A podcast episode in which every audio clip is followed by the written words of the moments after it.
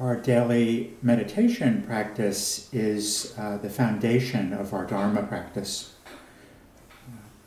when it comes to our meditation practice, the most important element of the practice is the daily sitting. For myself, uh, it's very important for me to, to practice every day, to sit every day. You know, I'm like everybody else, I'm not perfect, and every now and again I miss a day. Uh, takes time to develop a consistent practice. It took me time uh, where uh, uh, the motivation and the intention and the commitment to practice was there to the point where uh, I made an effort and you know there was that wholehearted wish to want to sit every day.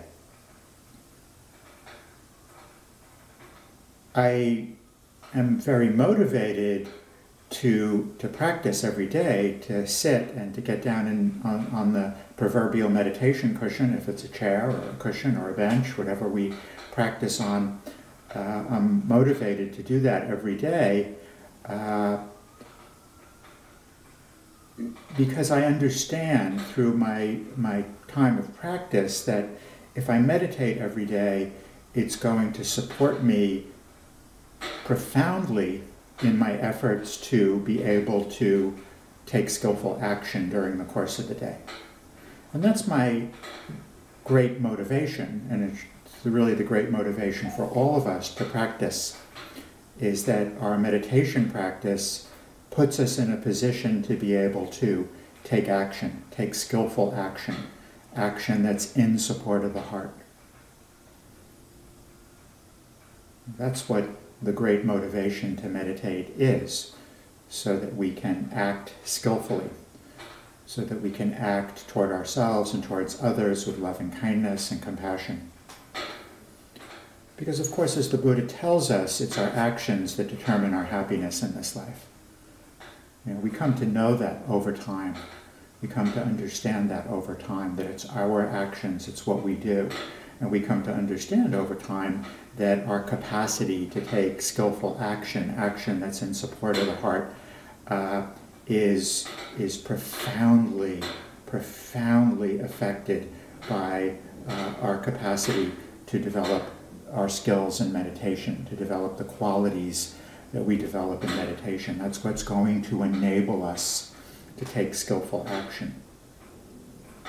That's the proximate cause of skillful action concentration, the concentration that we develop through meditation. So, our meditation practice, what we practice today, is mindfulness of breathing. Mindfulness of breathing is our, is our primary practice within the, the confines of the Buddha's teaching. It was the Buddha's primary practice, it was the practice that led to the Buddha's awakening.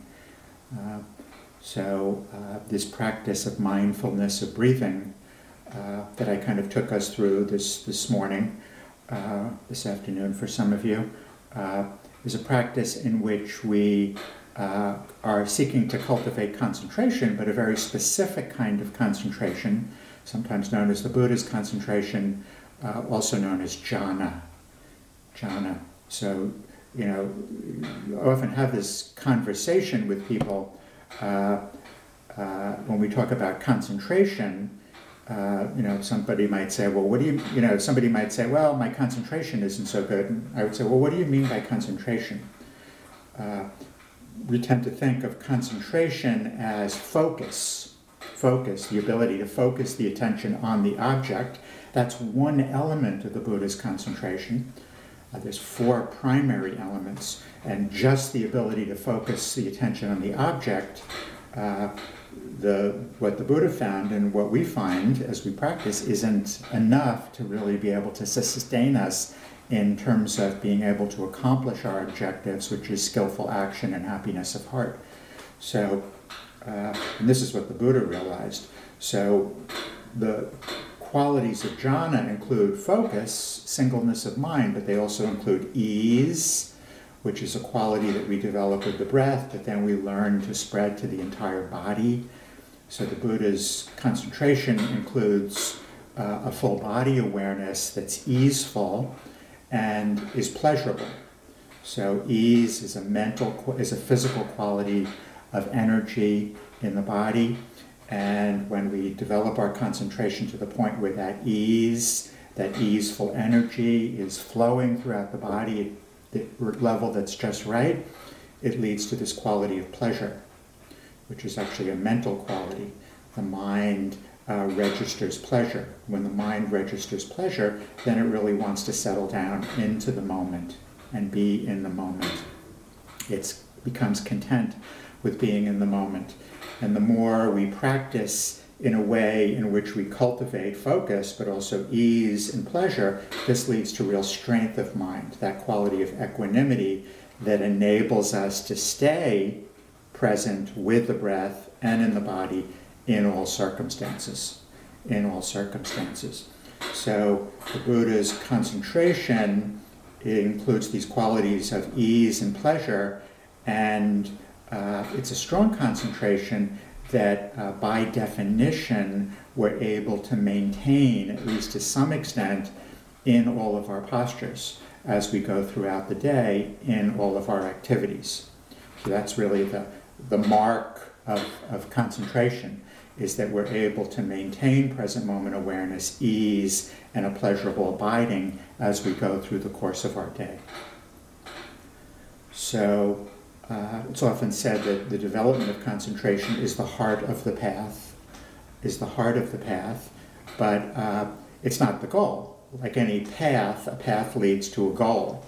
Uh, the heart of the path uh, is this quality of jhana, of ease and pleasure, and uh, this quality of concentration, this concentration uh, leads us to the goal, puts us in a position to know the goal, which means essentially that it puts us in position to take action. It puts us in position to take skillful action. It puts us in position to take action that's informed by compassion and loving kindness, to know the joy of living there is an element of happiness in concentration. Sometimes we call that the happiness of concentration, but it's not the greatest happiness. The greatest happiness is the happiness that we know when we take skillful action. And uh, our, uh, our uh, capacity to develop concentration uh, will determine our capacity to take skillful action. Our action is ultimately what determines our happiness in this life. And again, this is what the teachings tell us. Again, as we come to understand this more, and the only way that we can truly understand this is through practice, then we become more motivated to want to meditate because we know our meditation. So the, the motivation to meditate just to achieve calmness will only take you so far, or just to achieve lack of stress, or just to achieve a blissful state will only take you so far. And of course, if I was, you know, in my younger days and when I was tending to be more facetious, I would say, and not very far. Uh, what motivates us to practice is, uh, is uh, our capacity to experience the fruits of the Dhamma, which are which is comes through skillful action that's what's ultimately going to motivate you to get on the cushion is the understanding that your meditation is going to enable you to live in a way that you're able to uh, come from the heart and, and, and discern what actions are skillful and live from the heart. That's ultimately what is going to motivate us to meditate, not just to achieve some state or even to achieve a lack of stress. I mean, that's great. That's great. There's nothing wrong with any that, but to achieve what we're, what we're capable of achieve, achieving as human beings, our potential. You know, we're here to, as I often talk about, to, to reach our potential. You know, to reach our potential. Uh, what's going to motivate us to meditate is that it enables us to reach our potential through skillful action. So we seek in our meditation practice to cultivate this easeful and pleasurable abiding that we're able to maintain to some extent throughout the course of our day. This is the state in which we're able to be most effective as human beings. This is the state in which we're able to be most effective as human beings, the state in which the body is, uh, has an easeful and pleasurable quality to it. It's the state in which we're most able to take skillful action. It's the state in which we're able to take action that leads to happiness. So I like to call it the most favorable state. The most favorable state. In my book on skillful pleasure, uh, I call it the most favorable state. And I'll put a I'll put a section from the book in the notes uh, uh, that speaks to this notion of the most favorable state. The most favorable state is the state in which the body is pervaded with ease and internal pleasure, skillful pleasure, the pleasure that comes from uh, concentration, that comes from breath meditation. So, this is why the Buddha developed this kind of concentration and sought to develop this concentration. Uh, he had developed other concentrations and became quite adept at those kinds of concentration. Uh, ascetic type practices, rigorous practices of focus and concentration, altered states, out of body states. Uh, but he found that they didn't get him to where he wanted to get, that he couldn't reach the goal of a greater happiness in life.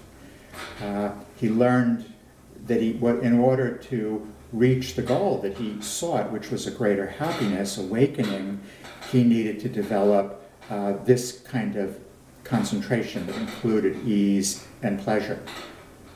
And what he found was that if he could develop this easeful pleasure and uh, pleasurable abiding, he was in a position in which he could awaken, in which he could make the most of his life, in which he could live a life of awakened action. Because that was really, that's the story of the Buddha, right? It's a life of awakened action.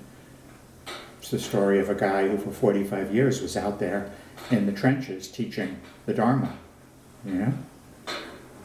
So what the Buddha realized was that in order to reach his potential, which was his, his goal, uh, that he needed to develop this abiding that was easeful and pleasurable.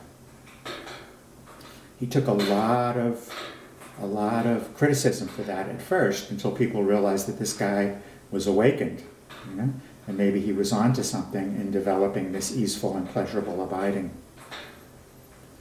So when we have this easeful and pleasurable abiding, right, this is what we worked with in the meditation. When we have this easeful and pleasurable abiding, we're able to maintain ourselves in the present moment. We're able to maintain ourselves in the present moment. Uh, we're able to maintain ourselves in the body and stay in the body in all postures wherever we are and whatever we're doing. You know, interestingly, of course, the Buddha found that he wasn't able to maintain himself in the present moment until he developed an internal abiding that was pleasurable. And of course, this is because it's our human nature to seek out what's pleasurable. If your internal abiding isn't pleasurable, you're going to seek pleasure externally. So we're going to always be seeking pleasure externally and happiness externally if it's in some kind of some external sense pleasure, if it's the phone, if it's in food, if it's in whatever it is, we're always going to be seeking, and the mind is always going to be going out, going out, until we're able to learn to develop an internal abiding that's pleasurable. And the Buddha said that. He said, I couldn't maintain myself in the present moment. I kept wanting external sense pleasure until I learned to develop an internal abiding that was pleasurable. So when we have an easeful and internal abiding that's pleasurable, we're able to maintain ourselves in the body in the present moment. The mind gradually will actually want to incline to being in the present moment. When there's an easeful abiding, pleasurable abiding in the body, we're more able to relate skillfully to our experience. So if there's difficulty, if we experience stressful experience, it doesn't have the same effect on us when the body is in a state of ease and we have a pleasurable abiding, then we're able to relate skillfully to experience that's stressful doesn't have the same effect on us when we have this internal pleasurable abiding. I always love that description the Buddha gave of stressful experience. Uh, you know, life is made up of stressful, you know, which means that it can conduce to suffering, right? You know, uh, you know he described, you know, he, he gives this description, uh, and this is from his first sermon, where he first delineates the path of internal pleasure, and then he delineates the noble truths, and he delineates, uh, you know, the experiences of life uh, that can conduce to uh, us suffering over them because they're inherently stressful. Uh, he says birth is stressful, aging is stressful. Anybody want to vouch for that? Uh, death is stressful. Sorrow, lamentation, pain, distress, and despair are stressful. These are the conditions of life. How are you going to deal with them? How are you going to deal with these conditions of life? Birth is stressful, aging is stressful, death is stressful, sorrow, lamentation, pain, distress, and despair. That's all part of life. That's what we sign up for. Uh, that was in the small print when you signed up for this experience of life. Uh, sorrow, lamentation, pain, distress, and despair are stressful. Association with the unbeloved is stressful. Separation from the loved is stressful. Not getting what is wanted. Anybody ever not get what you want? Uh, in short, the five aggregates are stressful. The experiences, the conditioned experiences of body and mind. All of these things are uh, quote unquote stressful. Uh, doesn't mean that we have to suffer. If we can relate to these experiences skillfully, we'll be okay in this life. This is what's going to happen in life. We're going to have these experiences. Anybody here not going to have aging and death? I want to talk to you later on. You can, you can uh, email me after the class. You're the person I want to know. Everybody here is going to experience all those things that we mentioned. How are you going to relate to them? Your capacity to relate to them skillfully and take action that's compassionate and loving and skillful and make the most out of your life that Buddha found depends on having an internal and pleasurable abiding. The classical metaphor that the Buddha gave for this uh, is the metaphor of the salt crystal.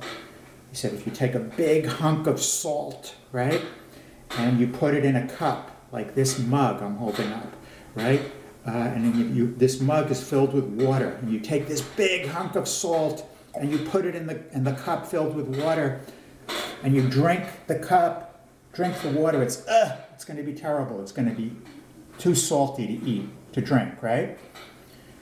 If you take that salt crystal and throw it in the river or throw it in the ocean, let's say the river, or throw it in a salt uh, freshwater lake, you're not going to taste the salt. That's what concentration allows us, right? It gives us that bigger field. So these experiences don't have the same effect on us when we have a pleasurable internal abiding. They don't have the same effect on us, right? So a lot of times people will say to me, "Oh, I'm struggling. I'm struggling with this, that, and the other thing." And you know, our tendency is, well, let's let's attack the issue at hand, which is fine. We can break down the issue at hand if it's you know, any of those that I just listed. But largely what we learn to do in our practice is create that bigger field, create that river Ganges, you know, create that bigger field so the experiences of life don't have the same effect on us. The metaphor that I always like to use, uh, which I uh, came up with many years ago, uh, is the metaphor of the what I call the metaphor of the adolescent. That's my version on the metaphor of the salt crystal. It's a little bit of a different slant.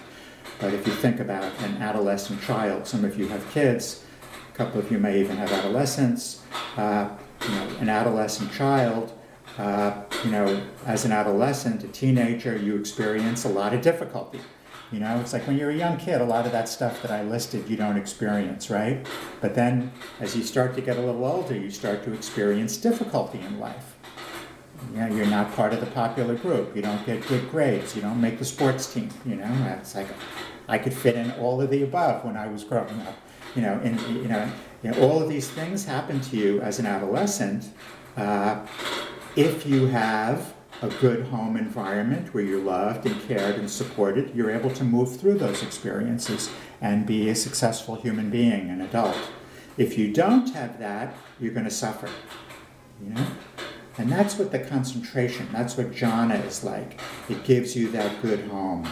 It gives you that good home where the experiences of life that are difficult and challenging and stressful, all those experiences that I delineated, are going to happen, but you're able to hold them in a bigger field. So, and then we're able to relate to our lives skillfully with wisdom, with compassion, with love. Emotions arise, right? Emotions arise, just like in that passage. Uh, sorrow, lamentation, pain, distress, and despair. You know, those are the experiences of life, the emotions that arise.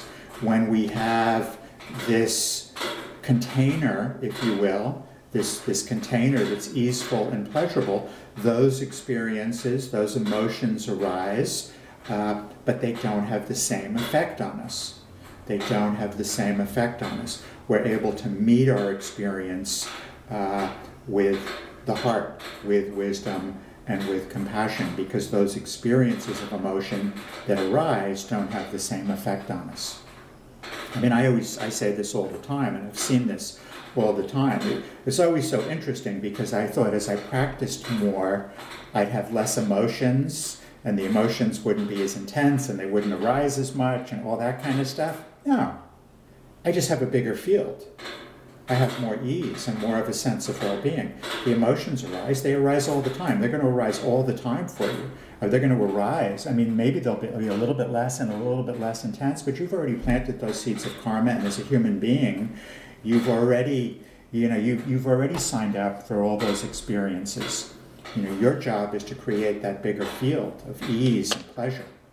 So what I see is all these things arise. It's life, you know, it's life uh, but these experiences that arise, these emotions that arise, don't have the same effect. It's like taking that salt crystal and throwing it in the river instead of throwing it in the cup. The salt crystals are there. It's, it's like, what are you putting them in that's different? When the body is in a state of ease and a state of pleasure, we're able to relate to others more wholeheartedly, with more skill. We're able to relate to ourselves, to the events of life, with greater effectiveness. With greater effectiveness.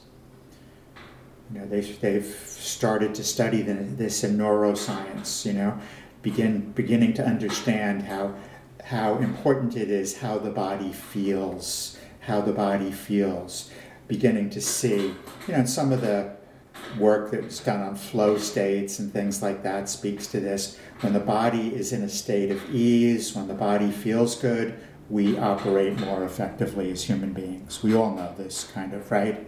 We all kind of know this. How the body feels is important. You know, the neuroscience and Antonio Damasio. Uh, there's some passage from, passages from him in, in my in, in that in that section from the book uh, speaks to this uh, Damasio says, uh, the pleasant and unpleasant, so he's talking about feeling tone of the body. Uh, the pleasant and unpleasant designations, the way the body feels, correspond in a principled manner to whether the underlying global state of the body is generally conducive to the continuation of life and to survival, and how strong or weak that life trends happens to be at a given moment. Malaise signifies that homeostasis. Homeostasis he defines as the state when the body is in a state of ease and internal pleasure. Uh, malaise signifies that homeostasis is not right within the state of life regulation. Well being, ease and pleasure, signifies that homeostasis is within the effective range. In most circumstances, there's nothing arbitrary in the relationship between the quality of the experience and the physio- physiological state of the body. The physiological state of the body, whether there's ease and pleasure in the body, is directly correlative to our capacity to function effectively. You may have seen, we may see this sometimes with people as they get sick or they get older or they're dying and, uh, you know, and, and, and they become irascible or they become difficult. I mean, we saw that with my mother. You know, you know, my mother always had her issues, but you know, in general, she was a you know pretty fun person to be around. She had a good sense of humor. Uh, we could always have good conversations, but when she got older and she got sick and she didn't have the skills, like the skills that we're learning and the qualities that we're learning to develop, she didn't have those skills, and you know she became bitter and angry, you know, and and hard to deal with, and recalcitrant, you know, uh, and it was a shame because you know. Uh, you know, every once in a while, some part of her her former self would shine through. But uh, it was it was sad because because uh, you know her body was in a lot of pain, and the way she acted reflected that. You know, the way she acted reflected that. Uh, so when the body's in pain, it's very hard. You know, if your body's in pain right now, if there's physical uncomfortableness or malaise in the body, it's going to be hard to get a lot of what we're talking about here today, right? The body feels good, there's this quality of ease, then you can be here fully present for what I'm saying, for what others are going to say, for this experience, just this general experience of being here. The body is tight and tense and doesn't feel good you know, the tendency might be to go into some kind of an aversive state or to think about, I want some other state, right? You know, let me let me let me put the uh, I don't want to leave the group, but let me click the stop video button, make sure I'm muted, and go get you know and go get a sandwich or something, you know, so that I feel good because the body is tight and tense, right? So when the body is in a state of ease and pleasure, we're able to be present and we're able to stay in the heart. You know, when they talk about flow states, you know, one of the characteristics of flow states is there's ease and pleasure in the body. There's ease and pleasure in the body. You know, the idea of a flow state is the state at which we can be most effective, you know, uh, in which we can really accomplish things. There's ease and pleasure in the body. So I write about this a little bit in, my, in the book. You know, you know, they say that, well, if you want to get into a flow state, do an activity that you like doing, so there's ease and pleasure in the body, and and then you can get into a flow state, you know. So, you know, but, but we, we do things just sort of the opposite. Develop ease and pleasure, so you're always in a flow state, you know. So you don't have to be like gardening in order to be in a flow state, you know. That's going to be hard when you're on the subway you know, excuse me, I'm going to take out my, my tray of dirt, you know, and, and, and, and, and you know, and, and, make some plants on the subway so that I can be in a pleasurable flow state while I'm on the subway. That ain't going to work, you know. Life is going to include, dare I remind us, birth, aging, death, sorrow, lamentation, pain, stress, despair, association with the unbeloved, separation from the loved, not getting what is wanted you know, those are the conditions of life, we can still be in a flow state when we're experiencing all those things and all the different emotions if we cultivate this internal pleasure, this internal abiding that's easeful and pleasurable. So uh, ultimately, when there's ease and pleasure, we're able to stay in the body, and the more we can stay in the body, the closer we are to the heart. The closer we are to the heart. So, this is a basic principle. As concentration gets stronger, we move closer to the heart. Our awareness converges at the heart, the Thai Ajahn said. The more you're in the body, the more you're in the heart. The more you're in the body, the more you're in the heart. So the more we have ease and pleasure, the more we stay in the body, the closer we are to the heart. Most people are very far from the heart and are blocked off from the heart because they're outside of the body in some kind of an external sense pleasure and some kind of a mental state, or they're checked out. The more we're in the body, the closer we are to the heart. The way that we get to the body is by cultivating an easeful and pleasurable abiding, a place where we want to be. When the body is in an easeful and pleasurable state, the mind wants to stay in the present moment. We're not forcing ourselves to be present. The mind wants to be in the in the body and in the present moment. And the more we're in the body, the more we're able to converge and stay close to the heart. Stay close to the heart. If we can stay close to the heart, we can discern what it is that we need to do that's going to be in our best interests and the interests of others. We can discern what actions that we need to take that are in support of the heart. Because ultimately, your capacity to understand what actions are in support of the heart are going to come from having a connection to the heart. It's not intellectual, right? God knows that's not true. You know, me trying to figure out what was in my best interests all my life, you know, for all those years, you know, never got me to a good place. You know, never got me to a good place. Your capacity to understand what's in your best interests, what is in the best interests of those who are dear to you, your capacity to understand what actions are going to lead you to a true happiness is going to come through your ability to stay connected and to be connected to the heart. That wisdom is in the heart. That wisdom is in the heart. And your capacity to take that action that the heart tells you is the action that's in support of love and compassion is in the heart. Your capacity, that quality of intention, of compassion and love and kindness is in the heart. You know? So our ability to be able to take action that is going to be in support of us knowing true happiness depends on being in the body and staying close to the heart. So, you know, sometimes we say, do concentration, and everything else, the path will unfold for you. But what does that mean?